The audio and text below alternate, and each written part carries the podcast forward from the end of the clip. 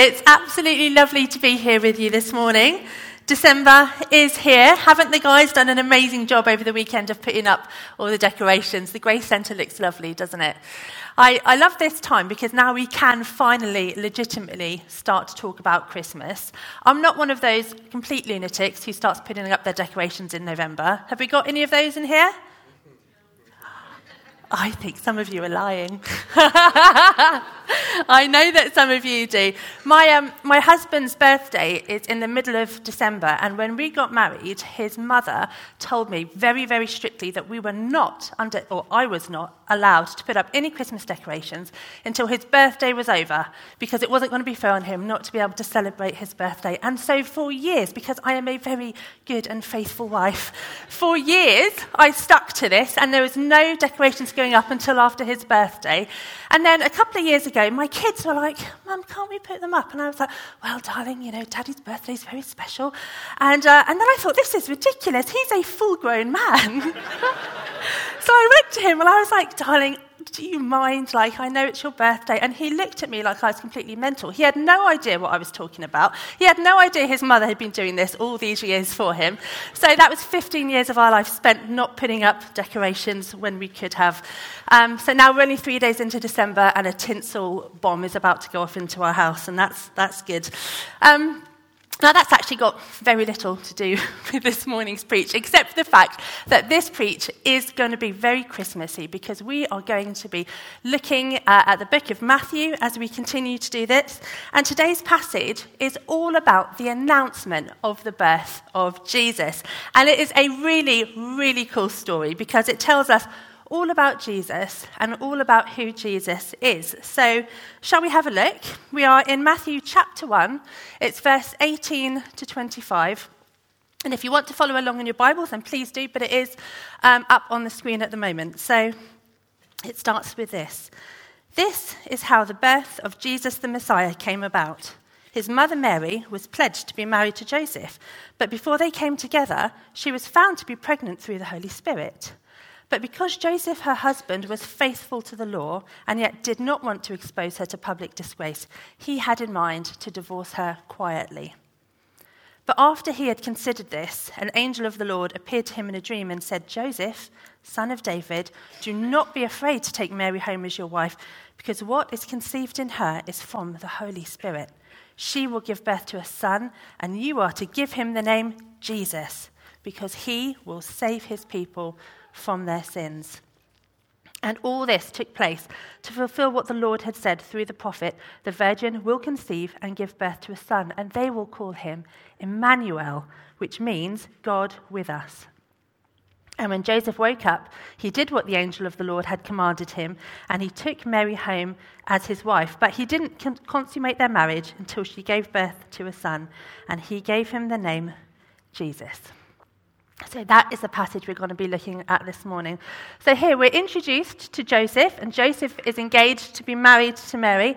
And in those days, an engagement was a really legally binding agreement, and it wasn't something that could be broken lightly. And, uh, sorry, just one second. And he finds out that Mary, his betrothed, has what sounds like been unfaithful to him. Now, we know that she was pregnant by the Holy Spirit because the passage has told us that. But when Joseph first found out, he didn't have this information. And Matthew tells us that upon hearing this, Joseph's first thought was concern for Mary. It was concern for her. He had compassion. He says that Joseph didn't want to expose her to public disgrace. Now, he had every right to do so. And in fact, under the law of those days, if someone was engaged to someone and had relations with somebody else, then they could have been stoned to death. But he says that Joseph didn't want to expose her, which is a really exceptional response. And it tells us a lot about who Joseph is. And then, after he's had some time to consider what he's going to do, an angel comes to Joseph in a dream and tells him Mary's pregnant and that she hasn't been unfaithful at all, but actually she's pregnant by the Holy Spirit. And he goes on to say that they will name him Jesus. And when Joseph woke up, he didn't hesitate. He went to Mary, he married her, and he took her home, and Mary became firmly under his protection. Now, This is a really short passage that we're looking at this morning, but it is absolutely gorgeous, and there is so much in here that we can learn. But you might notice from it that there's actually very little in here about the birth of Jesus, yeah? There's no stable, there's no innkeepers, there's no angels singing from on high. And all of those things are super cool, and there's loads that we can learn from them. But that isn't the focus of Matthew here as he introduces to us Jesus' birth. Because what he is wanting us to do is he is focusing first and foremost not on this tender infant baby, but on who Jesus actually is and why his birth is so important. And so that's what we're going to be looking at this morning. We have been singing songs this morning about how beautiful the name of Jesus is, about how wonderful the name of Jesus is. And I love it when God does this thing where he uses our worship to prepare our hearts for the word that he's going to bring in the morning. And I just adore it. And that's what he's been doing today. So Matthew refers to the name of Jesus twice in this one passage. First of all, he talks about his name, Jesus and what that means. And then he talks about that he is going to be called Emmanuel and then what that means. And so we're going to take a look at that. So to start with, the angel says to Joseph, Is this really echoey or is that okay? It's okay, sorry, thank you. Um, start with the angel says, She will give birth to a son, and you are to give him the name Jesus, because he will save his people from their sins. So the name Jesus is the Greek form of the Hebrew name Joshua. And what that means literally is Yahweh saves or Yahweh is salvation. And Yahweh is the name um, that God gives himself in the Old Testament. So the name Jesus quite literally means God saves. And for the Israelites, who were at the time that Jesus was born, the name Joshua would have had huge connotations for them. And it was a name that was used quite regularly. Um, Joshua was a man who had the privilege of leading the Israelites into the promised land after Moses had brought them out from Egypt. And under Joshua's leadership, the enemies of Israel had been conquered, right? He had, his name uh, came up, sorry, Joshua had his name from the same word of being a savior because he was a savior, albeit a temporary savior to the Israelites. And there's also a further connection in the Old Testament with the high priest Joshua, who was responsible for the spiritual salvation of the Israelites. And so the name Jesus, this Greek form of the Hebrew Joshua, was a very familiar name to the people at the time that Jesus was born, but it didn't have any particularly sacred connotations to it at the time. But this Jesus, the angel tells us, this Jesus was going to save his people from their sins. Totally different. So the angel, he's going beyond uh, just giving him the name Yahweh saves. He makes it explicit that this is exactly why he is called this. He will do this because he will save his people from their sins. So you see, this the angel's revelation to Joseph is very specific. It's not that Jesus is going to come along and free his people from the Romans. He's not going to free them in some kind of general sense. Many of the Jews were waiting for a Savior to come along and free them. But the angel doesn't say that Jesus is going to end Israel's captivity under Rome. He's really, really specific. He says Jesus is going to save his people from their sins. This is the announcement of a spiritual kingdom. It's completely different from anything that they've been hearing about so far. The word Jesus or God saves is no longer about about conquest anymore, it's about salvation. It's about being saved, not from human enemies, not from the penalties of sin, even, but from sin itself. It's about saving us from ourselves. Now, the eagle eyed among you might spot what kind of almost looks like a caveat in this statement, I think, because it says Jesus will save his people from their sins. His people. And so you might want to look at that and think, well, hold on, what does that mean by his people? Who does that mean? Because that's really specific, isn't it? Well, Joseph is quite likely to have understood his people to have meant the people of Israel, to be solely those who are within the Jewish nation. But that is not what Scripture says about this, okay? Because in John 3, verse 16 to 17, it says, For God so loved the world that he gave his only Son, that whoever, whoever believes in him should not perish, but have eternal life. For God didn't send his Son into the world to condemn the world, but in order that the world might be saved through him. That the world might be saved through him. And then in Romans 10, verse 13, it says, For everyone, for everyone who calls on the name of the Lord will be saved. Amen. That is it's amazing, right? It's amazing. Whoever believes in him, whoever calls on the name of Jesus will be saved from their sins. Will be saved from the destructive power of guilt and shame and ultimately death because Jesus took your sin upon himself. He took my sin on himself so that we wouldn't have to do it. And the Jews, they were called the people of God because he had chosen them to himself and he regarded them as his special and beloved people. But when Jesus came, he flung the door wide open, completely and utterly open to all people. And as Christians, we are called the people of Christ that is literally our name, Christians, because it was the purpose of the Father to give him to us. In John 6, verse 37, Jesus himself says, All those the Father gives me will come to me, and whoever comes to me, I will never drive away. And in Titus, he says, He gave his life to free us from every kind of sin, to cleanse us, and to make us his very own people. See, so when the angel says that Jesus will save his people from their sins, he's talking about us. It's amazing. He is talking about everyone who comes to him, to everybody who calls on his name, and through Christ we are made his very own when we do this. If you have given your life to Jesus, we belong to him. We are his people. It is absolutely incredible. There is no one who can save you from yourself other than Jesus. There is no one. You can try as hard as you like. You can read every single self help book that there is out there, but salvation from your sins will only ever be found in Jesus. And this Jesus, who the angel was declaring all about, would make himself the sacrifice for our sins. He would pay the penalty and die a horrible death on the cross, even though he didn't even want to, but he would do it he would save us from the penalty that should have been ours. And this gift is completely and freely given to anyone who calls on his name, to anyone who acknowledges that they need him, that they are wretched without him, and who comes to him. And when we do come to him, we become his people, his people. The people that the angel is referring to.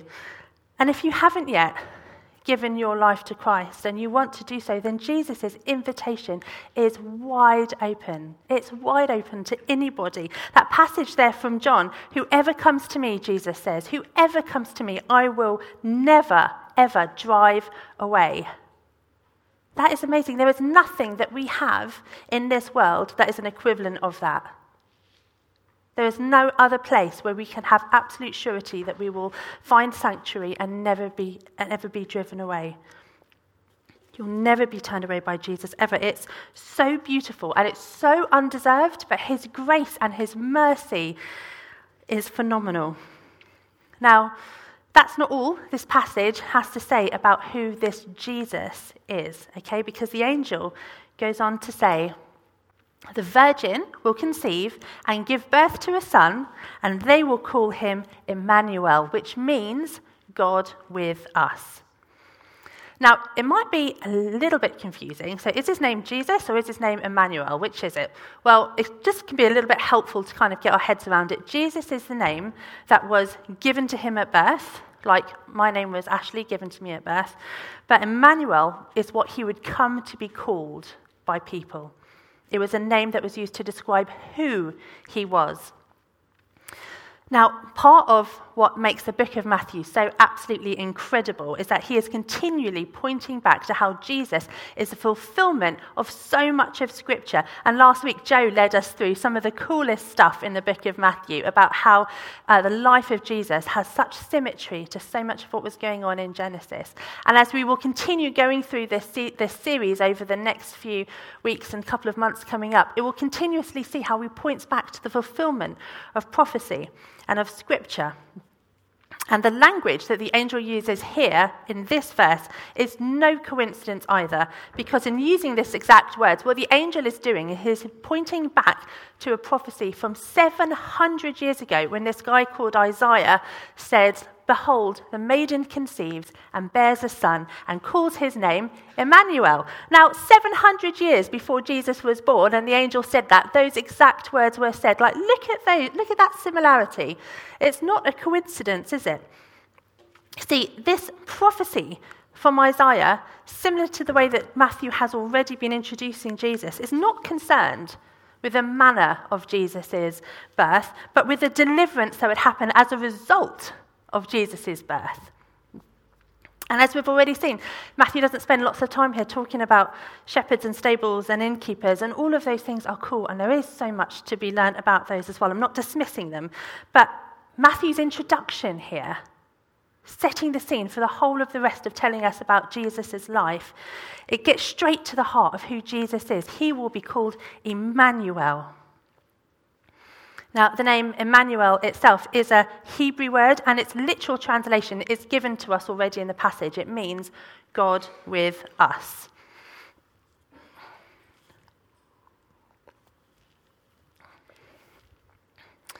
Now, when it was first used by Isaiah, it's likely that people thought it sort of meant that God was, God was with them, like cheering them on, you know, like, yeah, I'm with you, you can do this, go for it, kind of thing. But that's not what's happening here in this passage. That's not what is meant, because Matthew has just given an account of the most miraculous conception of Jesus, and he's been begotten by the Holy Spirit. So God was therefore the Father, which meant that this child was fully divine, fully divine, as well as being fully human. And his name meant quite literally in Hebrew that God had come down to be with us in the form of Jesus. See, this child born of the Holy Spirit is God Himself, which is just, it's just amazing, right? But it's kind of hard to get your head around too, isn't it? And I think people can spend their whole lives knowing this truth, but still trying to kind of grapple with what that really means. How's it possible for God to be in Jesus, for Jesus to be God? Well, Jesus himself actually explains it in John 14 7, when he is talking to his disciples and he says to them, if you really know me, you will know my Father as well. From now on, you do know me. so you do know him, and you have seen him. Philip said, Lord, show us the Father, and that will be enough for us. And Jesus answered, Don't you know me, Philip, even after, after I have been among you such a long time? Anyone who has seen me has seen the Father. Yeah, when Jesus came, God came. God with us. And I find this passage in Hebrews, uh, it's in chapter 1, verse 3, it's so helpful for me in understanding this. And it says, The Son, Jesus, is the radiance of God's glory and the exact representation of his being, sustaining all things by his powerful word. So Jesus is the exact the exact representation of God's being. Now, just to be clear, we aren't talking about what he looks like physically here, okay? The word that's used in this passage for representation comes from this word in Greek, hypostasios, which means the, like the underlying substance, okay? So, what's, what he's saying here is he's talking about the nature, the underlying substance of who God is, is the exact representation. It tells us that Jesus is the radiance of God's glory, right? He shines it out. When you look upon Jesus, you look upon God. And radiance, I love the word in here. Radiance is a really active word, isn't it? It's a, like a fire radiates heat, yeah? The sun, it radiates light. It's not just a reflection, it's not just a picture, it's like an active giving out of. He doesn't only reflect God's glory, it radiates from him. Because Jesus was fully God. But through his birth by Mary, he was also fully human. And we can see his humanity throughout his life. When his good friend Lazarus died, the Bible tells us that Jesus cried. And after fasting in the desert, the Bible told us that Jesus was hungry. Yeah, he felt passion and he felt grief. And he got scared at the garden in Gethsemane before he was crucified. He asked for God to take away his upcoming suffering. He knew that he was about to have to go through some horrendous things that there was going to be an intense time of suffering, and not wanting to go through that, asking God if there was any way to take it away, even though He did it anyway, but not wanting to have to do that. That is a fully human response.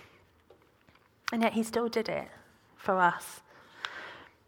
And I think that there is value in pausing for a minute to just think about that because, because God, in His incredible mercy, came down from heaven to reside with us in Jesus. And because of these four amazing gospel books that we have in the Bible, the books of Matthew and of Mark and Luke and John, we can know so much about Jesus. We know so much about his birth, about his ministry, about his life, about his friends, about his death, and about his resurrection. And we can learn so much about who Jesus is and therefore who God is through this.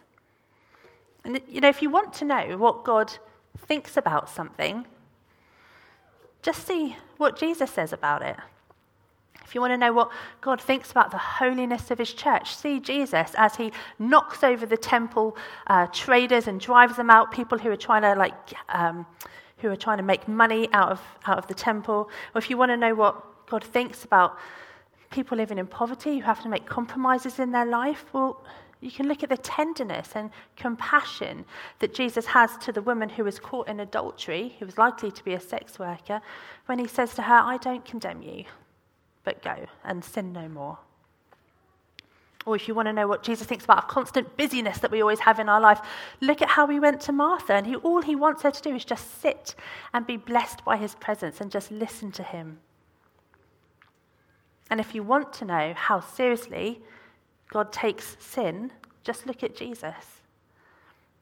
God, who took it so seriously that he allowed himself to be tortured and die a horrific death in order to pay for our sins through his body. What a privilege it is that we can look at the life of Jesus and know God. We can know so much of his character, we can know his heart because he is Emmanuel, he is God with us. God is with us.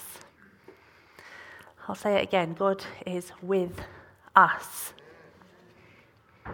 It is the most beautiful assurance, the most beautiful assurance that you will never be alone okay? He is with you when you are sleeping. He is with you when you are eating. He is with you when you rise up and you go to work. He is with you when you are on the school run. He is with you when you are at a funeral. He is with you when you are giving birth. He is with you when you are at home and at work and when you are laughing your socks off. And He is with you when you close the door and break down. He is with you, okay? And the Bible tells us in Deuteronomy 31 He will be with you, He will never never leave you nor forsake you. And so, no matter what your life feels like at the moment, whether you are grieving or rejoicing or anxious or relaxed, God is with you. It's who He is. He can't not be. It is who He is. He will not leave you. Praise God. We are so secure in Him. And this, this is God's heart for us, okay? Is that we would live a life with him. Okay, Jesus, he ate and he slept and he talked and he walked with his friends. He had friends who was living life with. And God doesn't need to ask about your day and you to tell him every little bit of it because he doesn't know. But actually, his heart is for you to talk with him. That you would live a life with Him because He loves you and He wants to share your joys and He wants to share your sorrows and your achievements and your failures, just as He did when He was walking with His friends. He wants to build intimacy with you, right? And the most beautiful thing is that when we do that, when we regularly talk with God, he opens himself up more for us to understand. So we can know who he is. All we have to do is look at Jesus. And the more you spend time in prayer and reading scripture, the more God will reveal himself to you because that's his heart. That he is with us and that we will know him through it. And the, the glorious news as well is this isn't just something that happened 2,000 years ago, right? This isn't just like this was nice for the Israelites living their best lives walking around with Jesus. Because God, God being with us didn't end when Jesus ascended to heaven to sit at the right hand of God. Yeah, at the very end of the book of Matthew, I'm sorry if this is any spoilers, but if you haven't read all of the book of Matthew, then go ahead and do it. We don't have to wait to the end. But at the end, Jesus reaffirms this in his closing words when he says this. He says, Behold, I am with you always to the end of the age. Isn't that amazing? At Christmas time, um, the nativity narratives can kind of place our focus on this tiny little baby, and that's lovely. But this passage raises our eyes above those cozy, stable scenes and invites us to awe and wonder at who this baby is. He is Emmanuel, He is God with us. He is Jesus. He has come to save us, his people, and that is anyone who puts their faith in him from their sins. In 2 Colossians 13, it says, You were dead because of your sins and because your sinful nature was not yet cut away. Then God made you alive with Christ, for he forgave all our sins. He cancelled the record of the charges against us and took it away by nailing it to the cross. This is the Jesus of Christmas, right? This is amazing. No more guilt, no more shame, no more death. He is the Saviour of the world.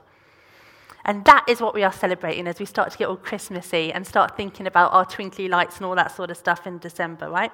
He conquered death, he conquered sin. This gorgeous beginning of the Christmas story that we have here. This is his purpose. This is why Jesus came.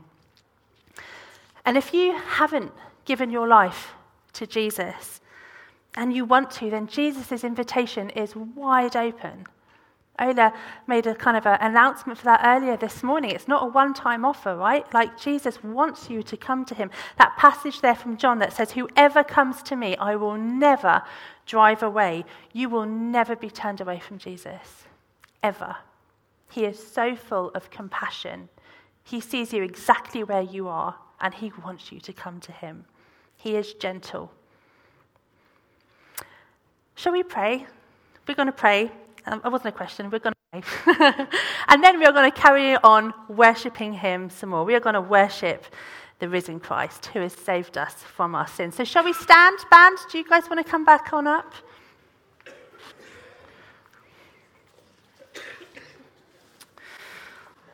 Yeah, Lord. Jesus, as we enter into this season of joy, but of busyness as well, we ask, would you keep our eyes fixed firmly on you and on who you are? We thank you, God, that you are with us. We thank you that you sent Jesus so that we could know so much of who you are. And we thank you that we are not alone. And this promise that you will be with us until the end of the age is incredible, Father. We thank you so much for it. It is such a privilege that through Jesus we can know you. But we acknowledge, we acknowledge, God, that we are utterly dependent on you. There is no one else who can do this for us. Jesus, we need you. We need you. And so we come to you this morning repentant and say, Would you forgive us? Would you forgive us for thinking that we can do it alone? Would you forgive us for thinking that we don't need you? Lord, we love you. We are so grateful for you in our lives. Thank you that you have indeed saved us from our sins. Lord Jesus, we adore you. we adore you. Thank you, Lord. And if you're kind of on the fence this morning, if you're You've maybe had a glimpse of what it's like to be in God's presence. Maybe you've been coming to church for ages, but you don't really yet know what it's like to have God with you and you want to, then we'd love to pray for you. And as the band is praying, as is playing and praying, then do come on up, find me. There's Tony here, Joe, Ola. We'd love to pray with you about that. Don't leave here this morning thinking, oh, I wish, I wish I had, right? God is with you. He loves you. He wants to know you. Thank you, Lord, for all of your amazing love to us. Amen.